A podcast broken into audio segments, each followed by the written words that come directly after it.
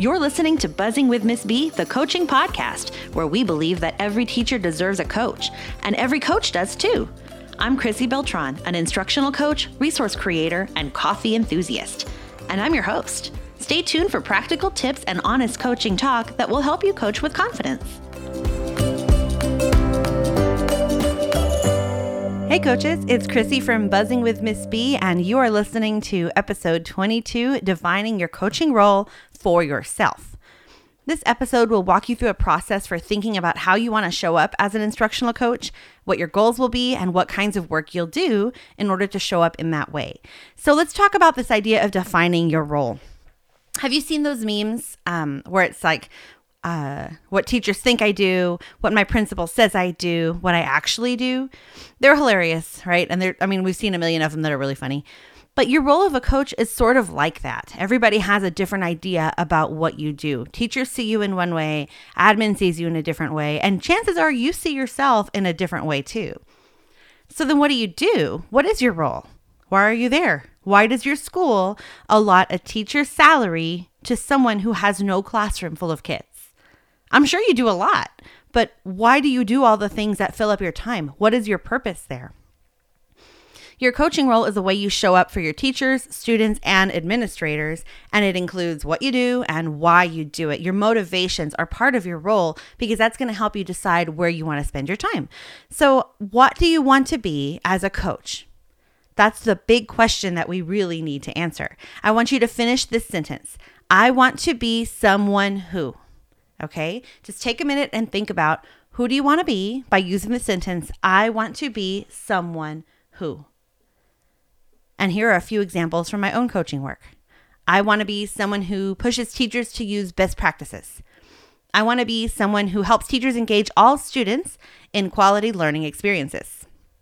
I want to be someone who builds community through sharing leadership opportunities with teachers. It sounds simple, but those three ideas really help me define and identify what my steps for coaching were going to be. Where was I going to focus my energy if those were the three things that I really wanted to do? So, here are a few examples of the kinds of work that I focused on based on those ideals of who I wanted to be as a coach. So, in order to, to push teachers to use best practices, I have to think about what kinds of support do I need to provide teachers in order to make that happen? And what kinds of learning opportunities do they need? So, I might need to provide professional development on those best practices. I was a literacy coach. And so I focused on the Reader's Workshop and Writer's Workshop framework and really understanding balanced literacy. So we spent a lot of our professional development time working through those kinds of ideas, through what those models look like, how to use them effectively, how to plan uh, specifically using the standards, how to use the standards and that method of instruction to provide best practices to students. That's really where we focused a lot of our professional development time. I also needed to facilitate planning PLCs to support teachers in actually implementing those practices. And episode seven is all about collaborative planning because I do think it's really important that we get good at that. That's something that a lot of coaches have to do, and very few of them have actually been taught how to do it. Um, but uh, that if you take those tips, that's a good starting point in episode seven. So, whenever we facilitate planning PLCs, we're saying, okay, we've introduced all these best practices during pre- professional development or another time frame that we dedicate to learning. And then in planning, we implement them. We make a plan to figure out what they're going to look at the, like in the classroom and when we're going to use them. I also needed to model these practices in classrooms because teachers need to see things happen in real time with real kids. So we can talk about it all we want in the PLC room and we can do as much reading as we want about it uh, during professional development. But if I don't get in those classrooms and show teachers what things look like, then they don't have a vision for it. It's hard to see something that you've never experienced. And if you've never experienced best practices in action, then it may be really hard to envision that happening in your classroom with your own kids. And it's scary. So the modeling in classrooms is very important important. Hey, coaches! I'm just gonna pop in here really fast because I wanna share something with you that I am so excited about. My course for elementary literacy coaches, The Confident Literacy Coach, is live. It's up and running, and you can get access to it right now. So here's the deal. When I started out as a coach, I struggled. I had trouble defining my role and communicating it with teachers and administration, and I honestly didn't even know that was something I was going to have to do. I dreaded PLC days because getting my teachers to collaborate, to speak the same language, and create lesson plans together was a total nightmare. And I was so stressed out by modeling and co teaching in classrooms that I actually avoided it for a long time.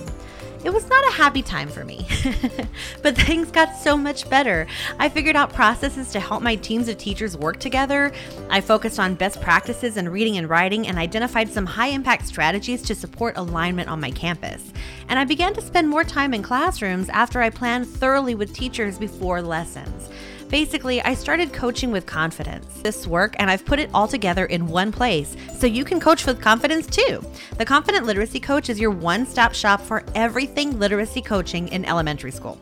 You'll learn how to define your role and communicate it to your administrator, what best practices you should spend your time on, and my process for collaborative planning plus so much more that will take your coaching life from frustrated and overwhelmed to effective and confident. You can check it out at buzzingwithmissb.com. Just click the Confident Literacy Coach at the bottom of the latest post, and you'll learn exactly what's in the course and why it will change your coaching for the better. I can't wait to see you there. in order to support teachers in implementing these best practices, I also need to co teach them in classrooms because Teachers may have seen you do it, but they need to gradually take on that responsibility of implementing those lessons themselves if they're actually going to use them in the classroom without your support. And the last thing that I need to do in order to push teachers to use best practices is use coaching cycles to help teachers learn how to evaluate their instruction and determine if the best practices are effective.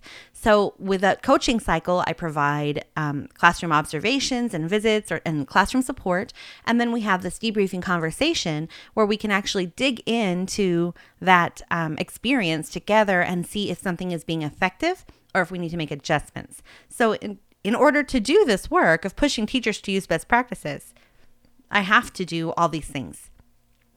My role is to be a supporter of best practices, but all the tasks that I do to support that are the ones that I just mentioned.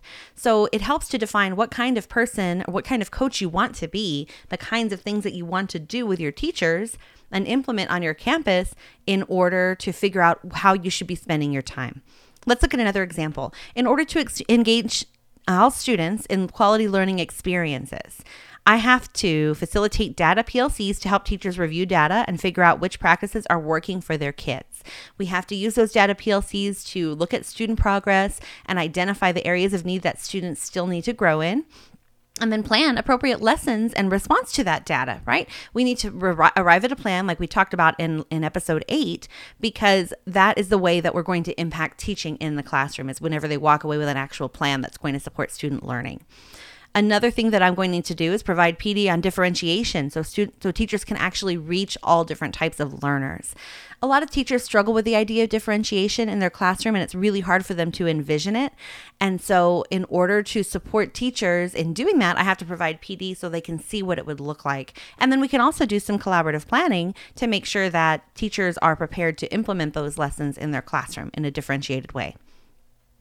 The last thing I need to do in this category to engage all learners in quality experiences is participate in the RTI process to make sure students are getting what they need. And this one might be a little controversial. Some coaches are very active in the RTI process on their campus, as I was, and some are not so much. Um, so it just kind of depends on your role on that campus and how your administrator sees where you fit into that puzzle. But if you are supporting teachers in figuring out how to differentiate their lessons, it makes sense to me that you would follow up with that in RTI and make sure that they're actually um, seeing the outcome on their kids and that kids are, are showing growth with that kinds of work. So, the last idea that I had shared when I said what I wanted to be as a coach and how I wanted to show up with teachers is that I wanted to build community through sharing leadership with teachers. I my job as a coach is to support teachers in in becoming leaders in their own classrooms, of course, but also on campus because teacher leaders are so valuable for other teachers and for themselves because that creates a kind of of um, reflection on your own practice that you don't get any other way. So, in order to build community through sharing leadership with teachers, there are a few things that I needed to do as a coach to provide that support. I need to build capacity in teachers through professional development, PLC, and coaching cycles. Teachers who know a lot are prepared to share that better than teachers who don't know a lot, right? Teachers who have experience in best practices and who have been to lots of training and who have done a lot of independent learning and communicated with their coach a lot have had the experiences that they need that they can use and leverage to share their own thinking during these leadership opportunities that we want to provide to them. I also need to create opportunities for teachers to model for each other. It's an easy way to get started, and teachers can do this within the comfort of their own classrooms. so, you provide coverage for one teacher to go visit another teacher's classroom and see what they're doing because everybody's doing something great. For the most part, you can find something that everybody else can observe. And so, if we get teachers in each other's rooms, whether that's through Pineapple PD or a specific time frame that you you arrange, that's a great way to build capacity in your teachers and to show that you are creating a professional learning community. I also needed to invite teachers to share their thinking and ideas during PLCs. And we've all seen it. You have those individuals who are just kind of sitting there quietly. They keep their thoughts to themselves, whether they think that their thoughts are unwanted or they just kind of are those people who like, I'll just wait it out and see how it goes and, you know, and and I'll do whatever I have to do myself. So we don't want to create those environments where you have people who say, I just close the door and do what's best for my kids, because that actually can be really bad. people who say that think that everybody who is doing it is just like them, that they're making good decisions for their kids, and that they are um, doing things based on on real strong reasons and, and convictions. But that's not always the case. Sometimes people close their door and do what they think is best, and what they think is best is not very good. It's just the truth. So whenever we create that kind of an environment, we are not creating an environment that's that's going to work for kids, and that's our job. So to invite we, to invite teachers to share their thinking and ideas during PLCs, one things we can do is set up norms and kind of a system of this is the way that we will work together. Another thing that we can do is um, is you know use strategies to get teachers to respond. So that can look different ways. I wouldn't use talking chips during something like collaborative planning, but if you are looking at data, talking chips work really well. Everybody gets a little chip and they contribute their ideas. And as they do, they put the chip in the middle of the table. And that way you make sure everybody has shared at least a couple of things about their thinking. Now, that is a pretty basic way of getting people to talk, right? But um, sometimes that's where you have to start. So, if I want to make sure that I'm going to be growing my teachers and creating an, an opportunity where they can demonstrate leadership, they need to start talking they need to share their thinking during PLC. So that's one way to get started. Then, as we get things rolling, I can hand off facilitation of PLC to the teachers who are ready to do that. So, there are different ways that that can look. Sometimes I've had teachers model for each other during PLC or do kind of a little mini lesson on something that they do really well in the classroom. Um, one time we did a mentor sentences model because we had um, mentor sentences were, were kind of a new, was a new approach that we were taking to grammar. It's an excellent approach. It's authentic, and I, I really recommend it. And so, uh, teachers who were using that in their classrooms were seeing great results. Teachers who were not using it were afraid to start and they couldn't figure out how to make it work. So we had one of the teachers model that during a PLC, and everybody else got to ask them questions and ask them how it went. And they really had a good experience. And I saw a turnaround in classrooms because they actually saw their colleague do this work. And it was a great leadership opportunity for that colleague. Another kind of um, task that I'm going to need to do in order to build community through sharing leadership with teachers is to create teacher led PD opportunities. And that can look like a few different things. And I can share a few examples with you. One thing that we did is sometimes whenever you have a professional development, it's kind of a long day, right? You can feature something that a teacher is doing in the classroom and have that them get up and lead that short session. So it's only maybe 20 minutes, right? They're going to lead the school or their grade level in whatever it is that they're teaching them about. And it's something they have a strength in already. You can sit with them and prepare to make sure that they're ready to go and they don't need any more assistance. You can make sure they have whatever materials they they need. Um, but the idea is that they're sharing their expertise with other teachers. And that's, a, that's an amazing thing to be able to do. During professional development, people love hearing from their colleagues. Another way that you can do this is you can create a teacher led conference. And that's something that we did um, one year that I just loved. I met with individual teachers and said, you know what, you really have a strength in this area, and your colleagues would love to hear from you about this and we planned out an agenda for the day that included a conference style um, professional development opportunity. So teachers were able to choose from two to three, actually three to four different teacher-led sessions during each time frame. So I met with about 12 teachers and we talked to them about being prepared for that day, making sure they had an objective for the learning or a learning target, having some sort of handout and a presentation, um, something people could walk away with and apply. And then we talked about the content that they were going to include in their session. And this was an amazing opportunity for those teachers who had maybe not led PD before to lead a small group of teachers in something that they're really good at that they're already doing in the classroom on the day of the conference, teachers had their little slips that showed which sessions they, they had signed up for, where they were going throughout the day. And then they just rotated through the conference sessions. And the teachers who were presenting could participate in other sessions during the time frames they were not presenting. It was an amazing event. I really loved it. Um, and I recommend that you try it out if you haven't done it already because there are teachers on your campus who have something to share.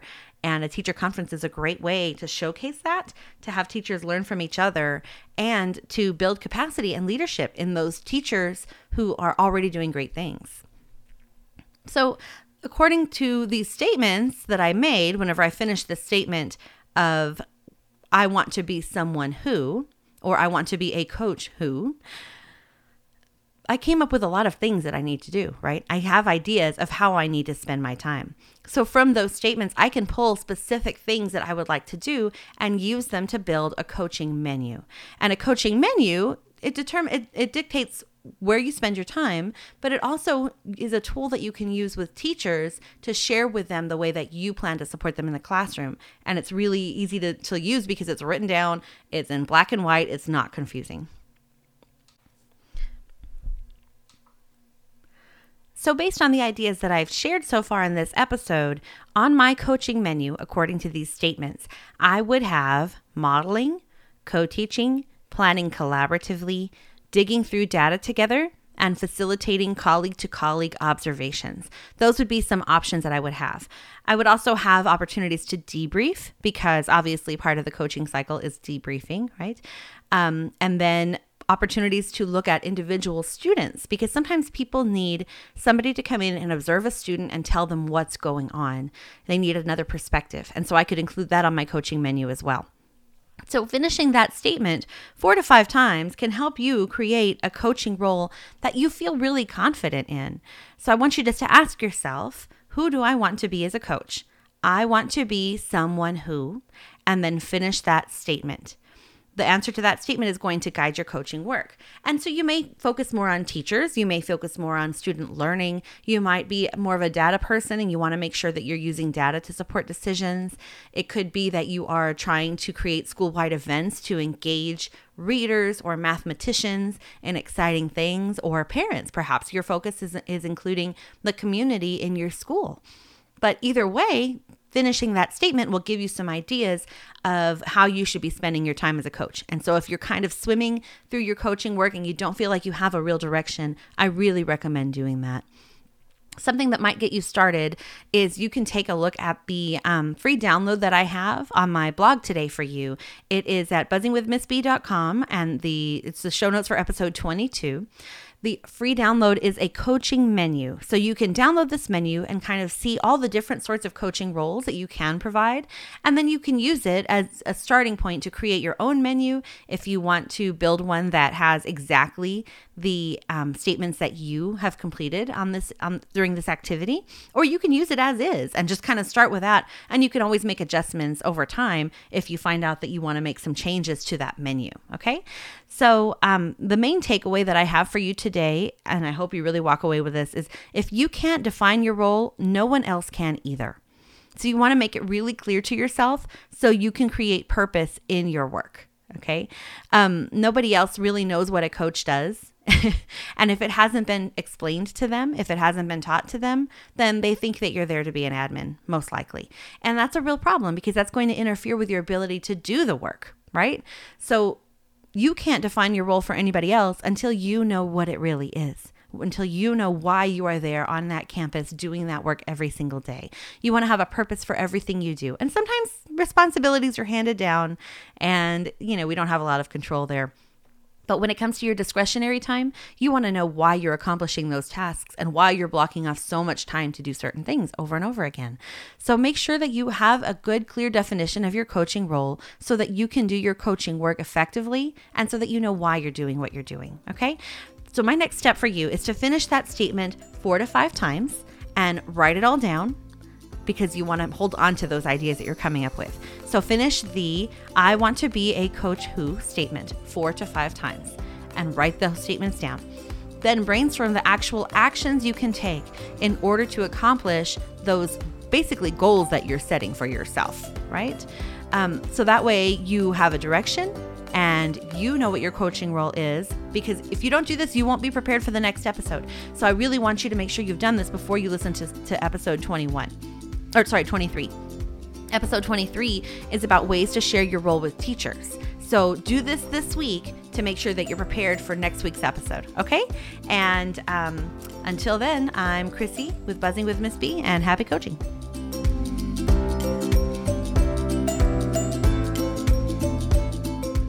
Thank you for listening to Buzzing with Miss B, the coaching podcast. Want more coaching ideas? Check me out at buzzingwithmissb.com and on Instagram at buzzingwithmissb. If you love the show, share it with a coach who would love it too, or leave me a review on iTunes. It's free and it helps others find this show. Happy coaching!